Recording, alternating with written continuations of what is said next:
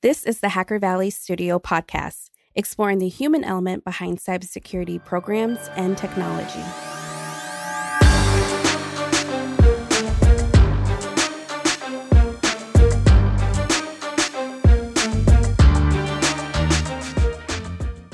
Look, we all know from experience, compliance sucks.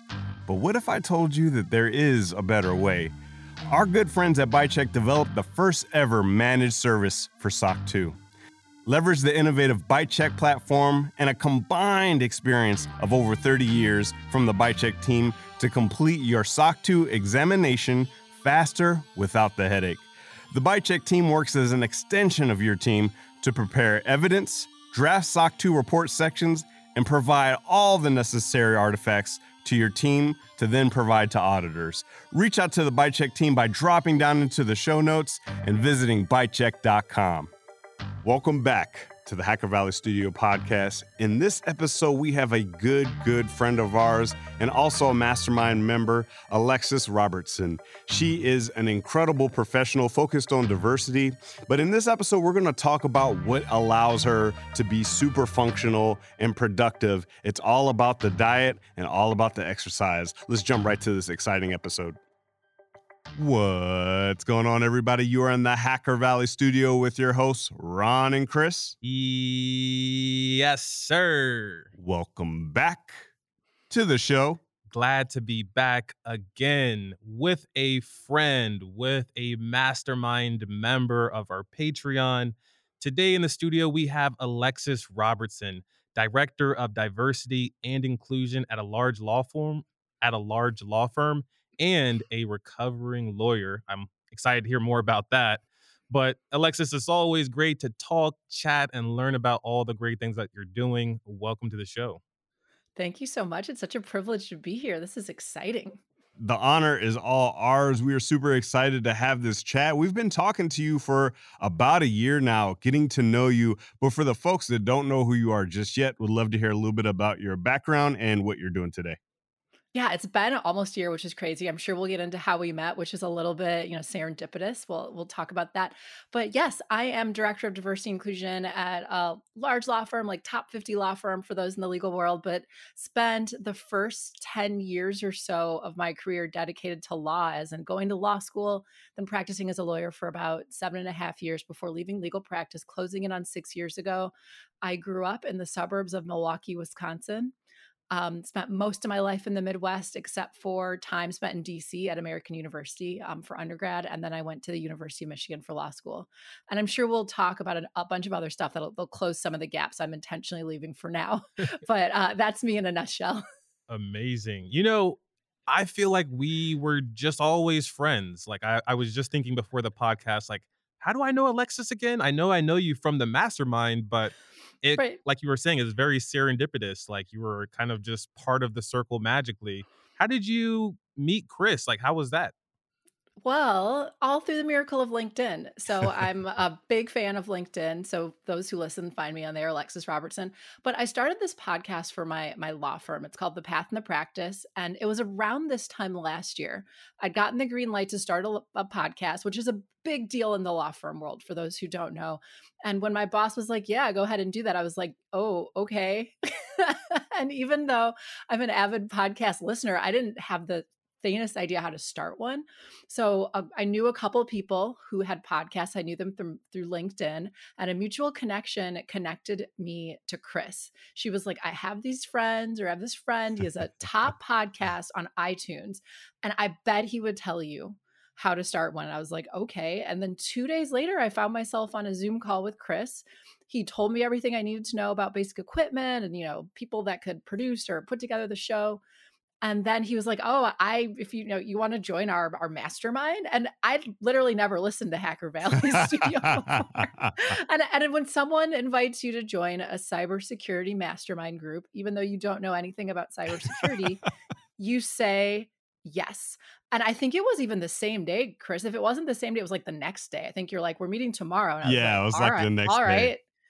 And the rest is history Yeah, it's incredible. And you know what? You've hung in there with us. You know, even when people start talking technical and things like that on the mastermind, you sit and you listen and you always have the best advice for people.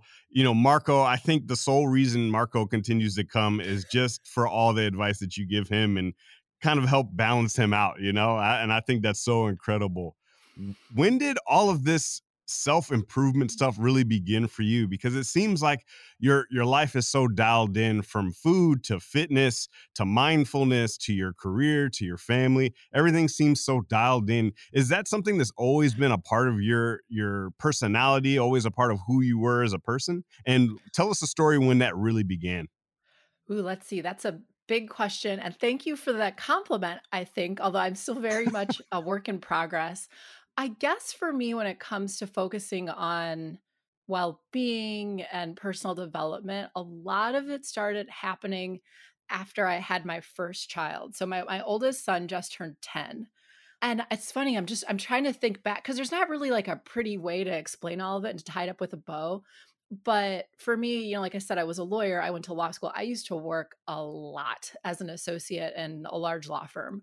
And when the second or the first child came, so I have two boys, the first child came, I remember I just couldn't figure out how to do everything. And by the way, I'm somebody who naturally gives myself a bit more of a pass than most. So even me on 10 is maybe somebody else's like 6 if that makes sense. so like I can I can turn it on, but I don't tend to have the as much negative self-talk as I think is the default setting as of many people. But associated with having my child, I, I realized I had all these like health issues I didn't know about. I'd been a vegetarian for 15 years.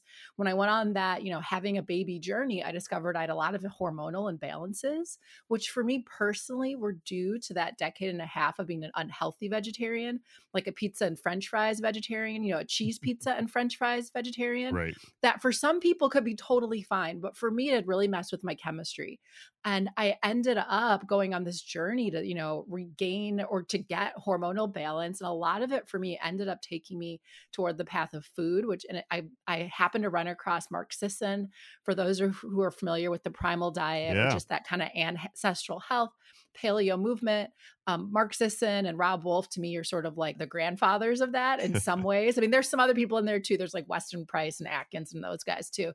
But I learned that I needed to radically change how I ate. And so after having my first child, I did. I stopped being a vegetarian. I was vegetarian for that whole pregnancy.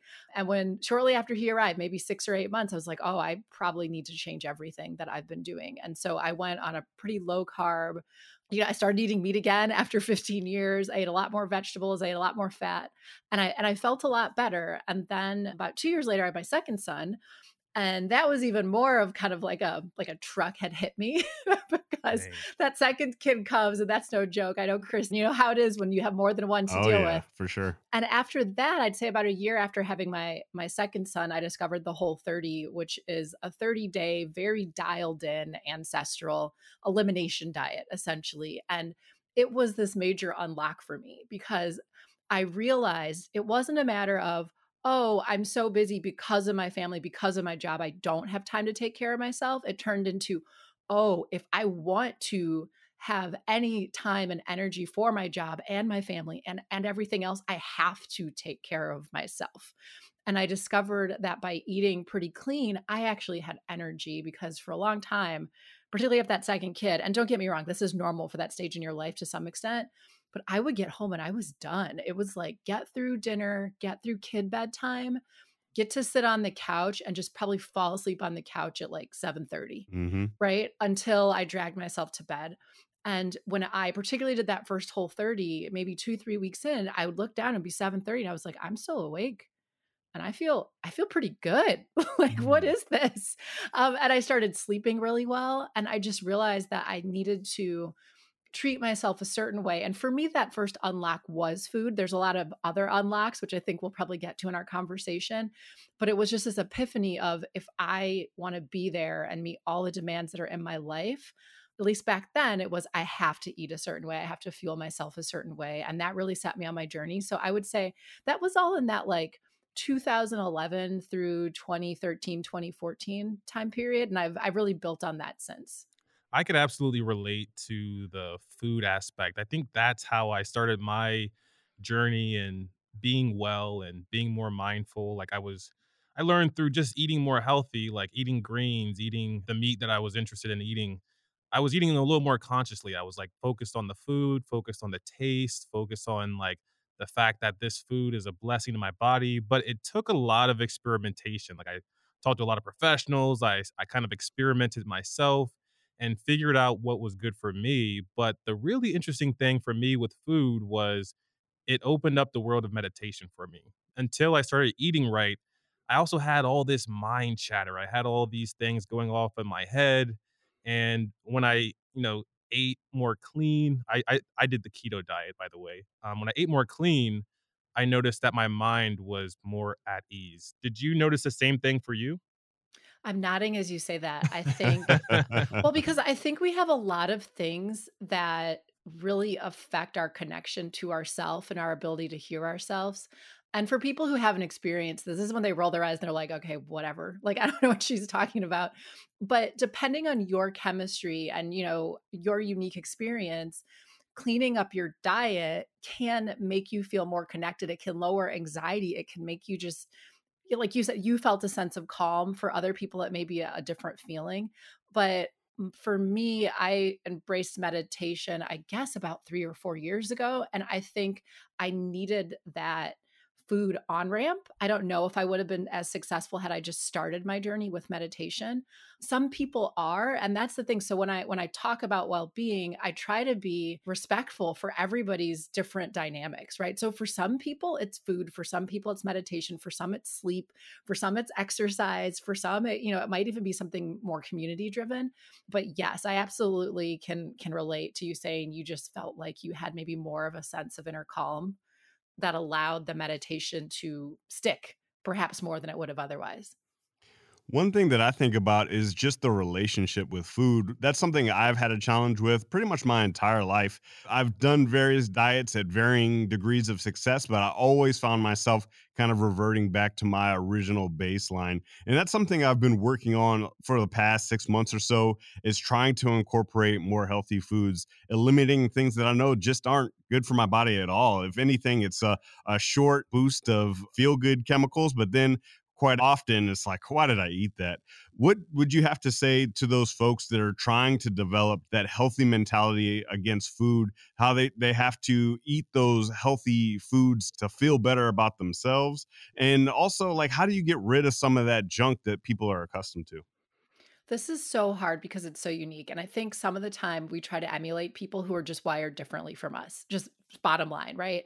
So, in some ways, yeah, you have to say, this set of habits isn't serving me and then figure out a way to modify those but just to give you an example i am i'm an abstainer i am not a moderator right? So there's some people who are like oh but i, I just have three french fries. Right? right. I don't i personally am not someone with that option to have three like if i'm eating french fries i want to eat french fries and i'm going to enjoy myself. But there are some other people who are like if i just generally abstain i will go crazy and i will binge. So you need to first figure out your wiring, but there is something to be said for just trying something different for a finite period of time. So it might be like today, like literally today, or for this one meal, or for three days. But I think we have a way of putting way too much pressure on ourselves. We beat ourselves up when it doesn't work. So I think a great resource for this is um, Gretchen Rubin's book. It's called Better Than Before, and it's about habit change. And I remember I love this book. There's probably like a handful of books that to me are books I would just like give out to people. But that is one where when you read it, you'll likely see yourself. Because what we'll do is we'll set up these dichotomies of like, well, you know, I was going to start today, but my friend had ice cream and I was at her house. So guess I'll start next week, Monday. where you're like, but I can't possibly start until I buy new gym clothes right. right. I can't possibly start because I have this big, like, we always have something. So, in some ways, you have to start calling yourself out on some of that while also being self compassionate. But to get to dig even, even more into it, for some people, they just, you know, wake up, something happens, they change. But for many of us, there's going to be more of a triggering event. And I think for a lot of people, they will initially be very extrinsically driven, right? They're just like, I want my pants to fit better, or I want to be able to wear that dress. When I, I know for me, a lot of the motivation stuck when I it was intrinsic. So like I said it was if I want to be able to do the things I have to do today. I will I have to change these things and that was more meaningful to me than like, you know, losing a couple of clothing sizes. So truly looking at your motivation, but then also, you know, not to become too like a therapist, which I'm not. Like I said I went to law school, but some of us have very deep, deep ties as to why we act the way we do. And so to some extent you might want to start examining why is that? Like what are my beliefs about food? Do I tie love to food? Do I tie reward to food? You know, so you have to start really reflecting on yourself, which I think for many people is like too tall of an order, right? It's like, man, I just want to lose 10 pounds. So I have to look that deep. But I think for many of us to make lasting change, the answer is yeah, you you do. You have to start getting curious about yourself it's so interesting that you're bringing up these different flavors for different folks because it's a lot like learning. We all sit in a classroom and you think we're all going to learn exactly the same when it's quite different. But also, the same goes for food as well. Like you said, you're an abstainer. So you need to completely block out whatever it is that's that triggering food. But then you look at someone like Mark Sisson and he he says, "Oh yeah, I'll have a couple bites of pizza." There is absolutely no way in the world that I'm just going to have a couple bites of pizza and call it good that's just not a possibility. Well, the fascinating thing is as your body changes and r- truly your microbiome and your gut and all these things, like your ability to play along the edges changes. So that's the other thing. We think we're static. So if you're just kind of recovering from a food you really, really like, yeah, maybe next week you've gone four days without it. Maybe you don't need to eat it next week. But perhaps when you have it in two months from now or three months from now, the way it makes you your body feel will be self-reinforcing. Like you will have enjoyed that pizza with your friends, but the next day you wake wake up and you're like kind of foggy, kind of bloated, mm-hmm. just feel a little more anxious. Then you're like, oh, okay, that was good. I'm t- clearly gonna have pizza again, but maybe I'm not gonna have it right away for a little while. But you end up, you just end up learning about yourself on the journey and really realizing it is a journey. And by the way, I know I sound so cliche, but some of these cliches, like they're they're true for a reason. So, what would you say is that next step for people? Because they need to kind of figure out how they deal with their food. They need to figure out what works for them because you have all these people following fad diets or celebrity diets and different things like that. What would you say is that good first step for people to take when it comes to food? Well, I think for some people, it's trying to get in more the good to help crowd out the bad versus just dropping something that they really love as you guys know, I read a lot of books. And so this is top of mind for me right now. But I'm reading Oprah's new book with Dr. Bruce Perry called What Happened to You. And that book does this really thorough explanation of our brain. Essentially, we constantly try to engage with the like higher reasoning part of our brain, right? The cortex.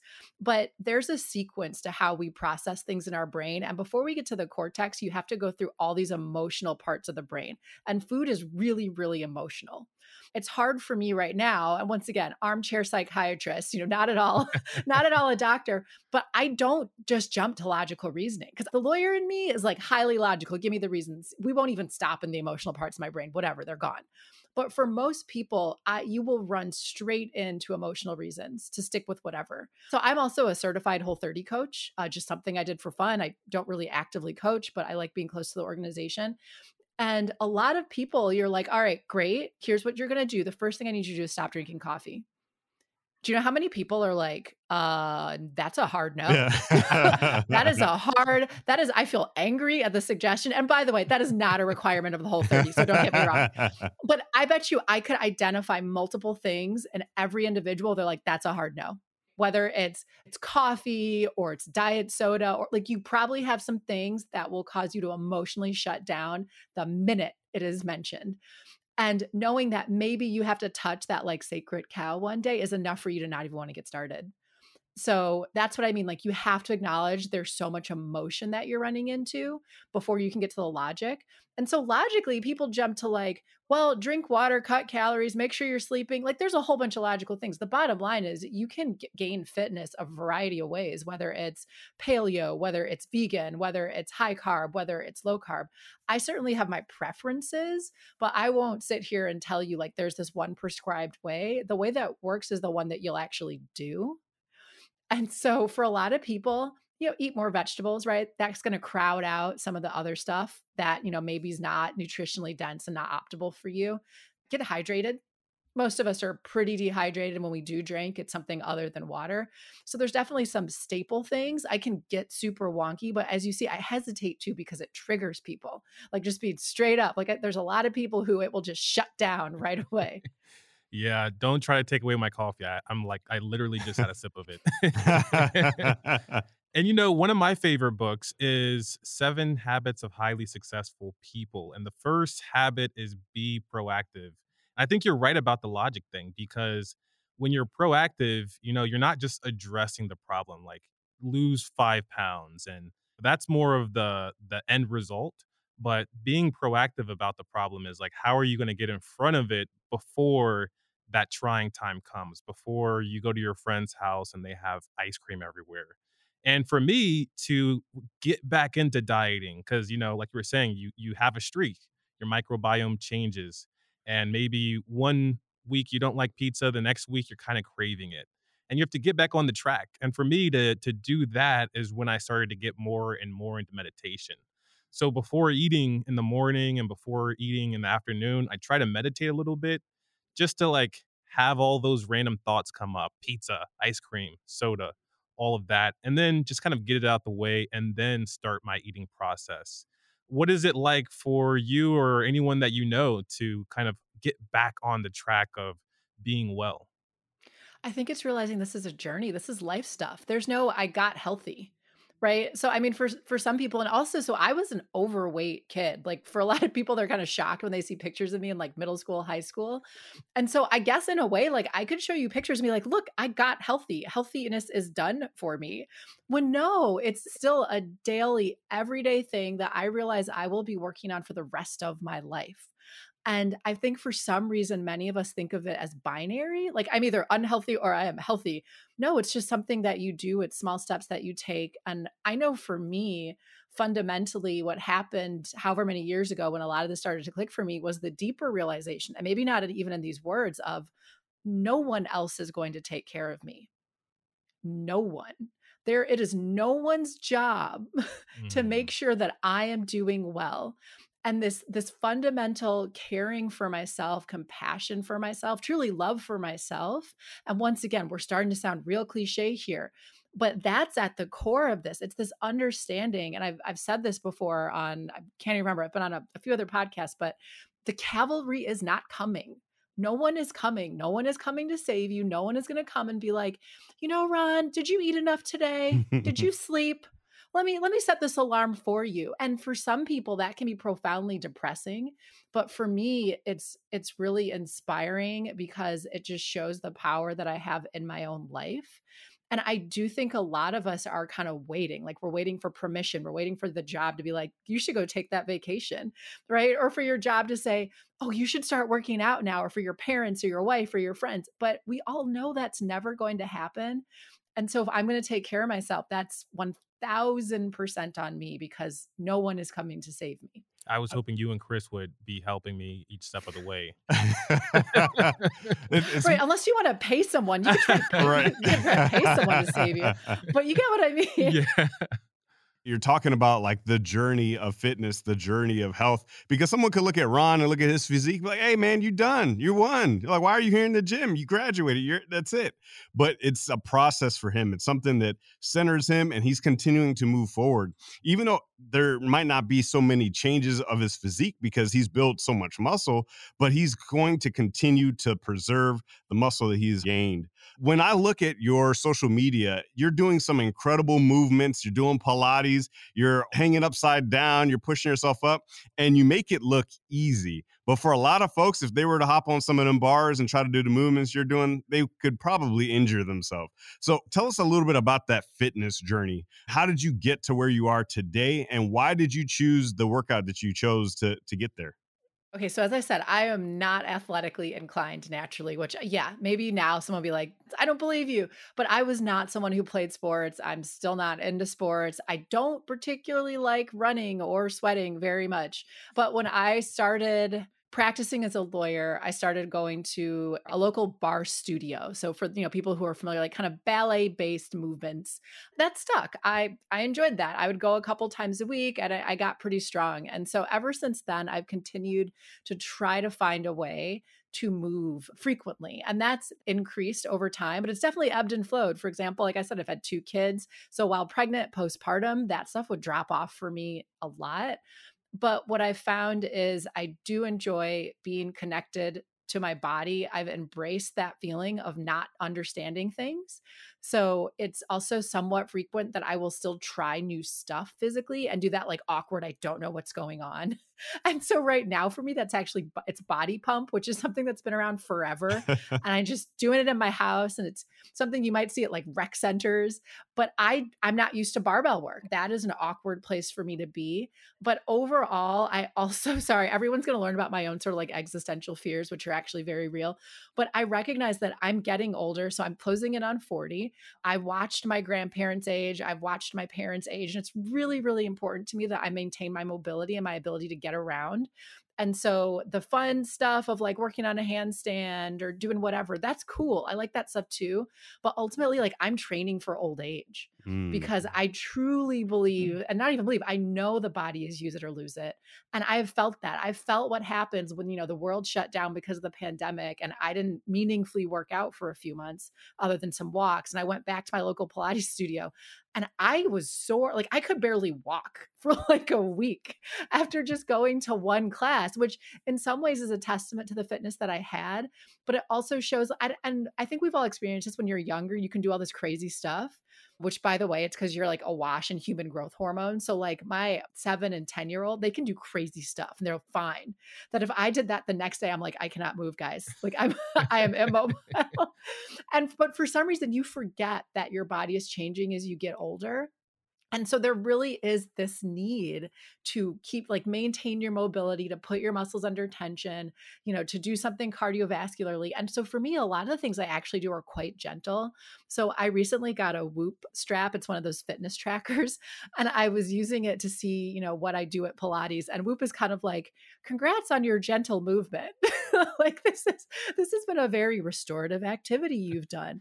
And uh, I was like, man, I really thought I pushed myself more than that. But ultimately, I, those are the things that I enjoy, are the things that tend to be a bit more based on stretching. Yeah, there's a little bit of strength, but that's my baseline. The challenge for me tends to be incorporating things that are more demanding.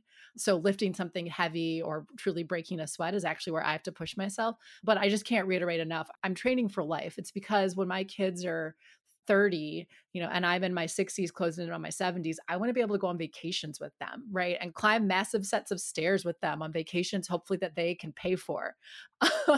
so that's why uh, that is so important to me. You know, I think that there's something powerful about you being an avid reader and also training for life because it's a journey. It's it's all about consistency and that's one of my superpowers. One of my friends always talks about, Ron, you know, you have the podcast, you work out.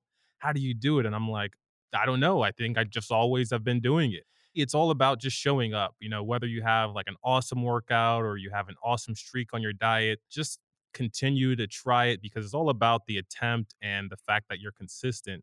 What is something that you're looking forward to being consistent about next? You know, you have all of these things going on. What are you looking forward to next? Well, during the pandemic, what's actually been a challenge to me is doing all the main things at the same time. So, and and to me, don't get me wrong, me being sort of off kilter would be someone's like amazing day, but you know, each of us is different. But for me, you know, the world shut down, so it was really hard for me to get movement, and I would I would go on long walks. I was like, all right, that's good. And then when I was able to get the movement, maybe the diet slips a little bit, or maybe my sleep isn't as great. I preach a lot about self compassion. So I'm by no means beating myself up about that. Like I was adapting the best that I could, but I'm looking forward to hopefully returning to where I'm mm-hmm. moving and I'm eating pretty well and I'm doing all the things at the same time. Because I think we all know, you know, if you pick like the main staples of life, you're like, work is growing great, but I'm barely exercising, or exercise is wonderful, but my sleep is taking a hit.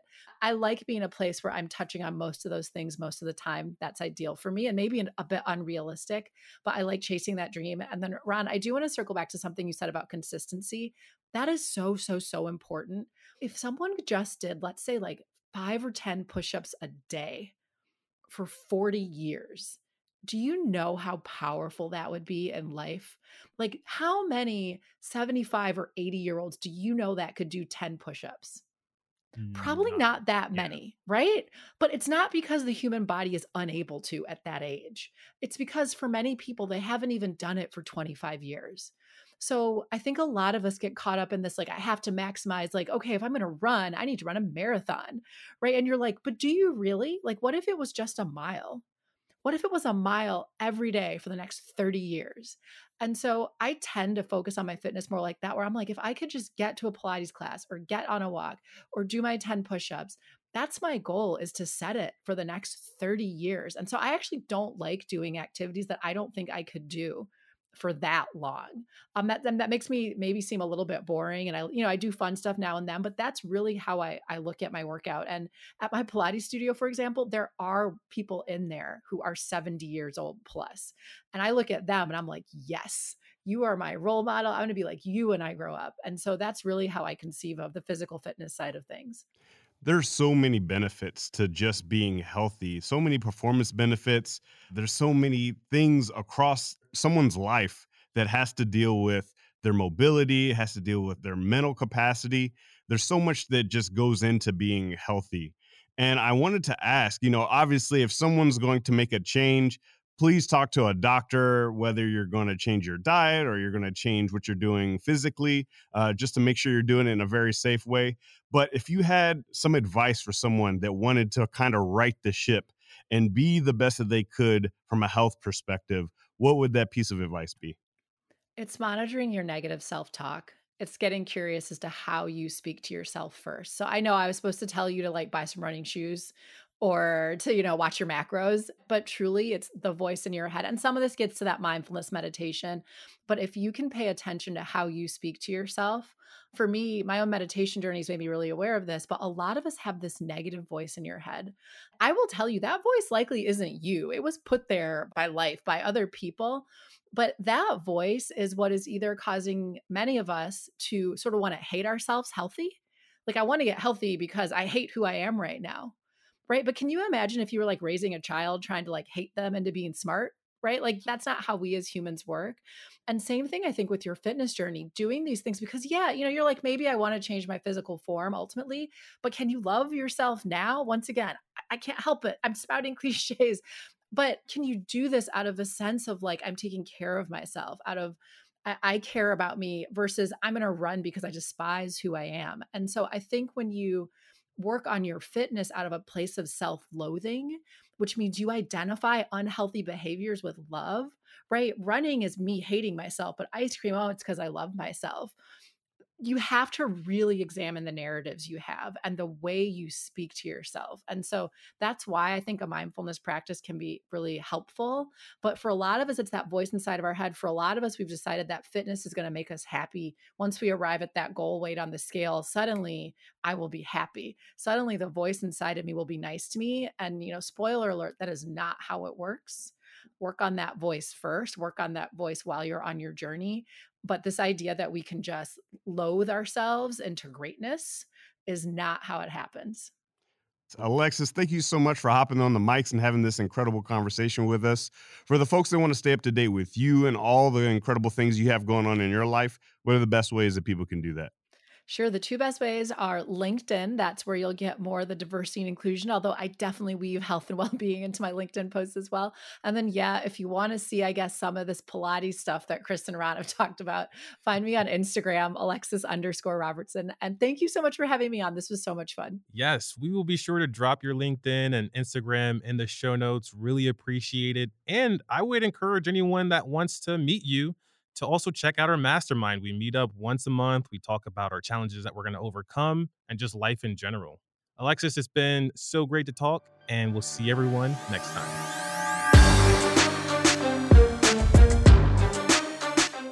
If you found value in this content, it would mean the world to us if you shared it on social media, sent it to a friend, or talked about it over coffee. Thank you.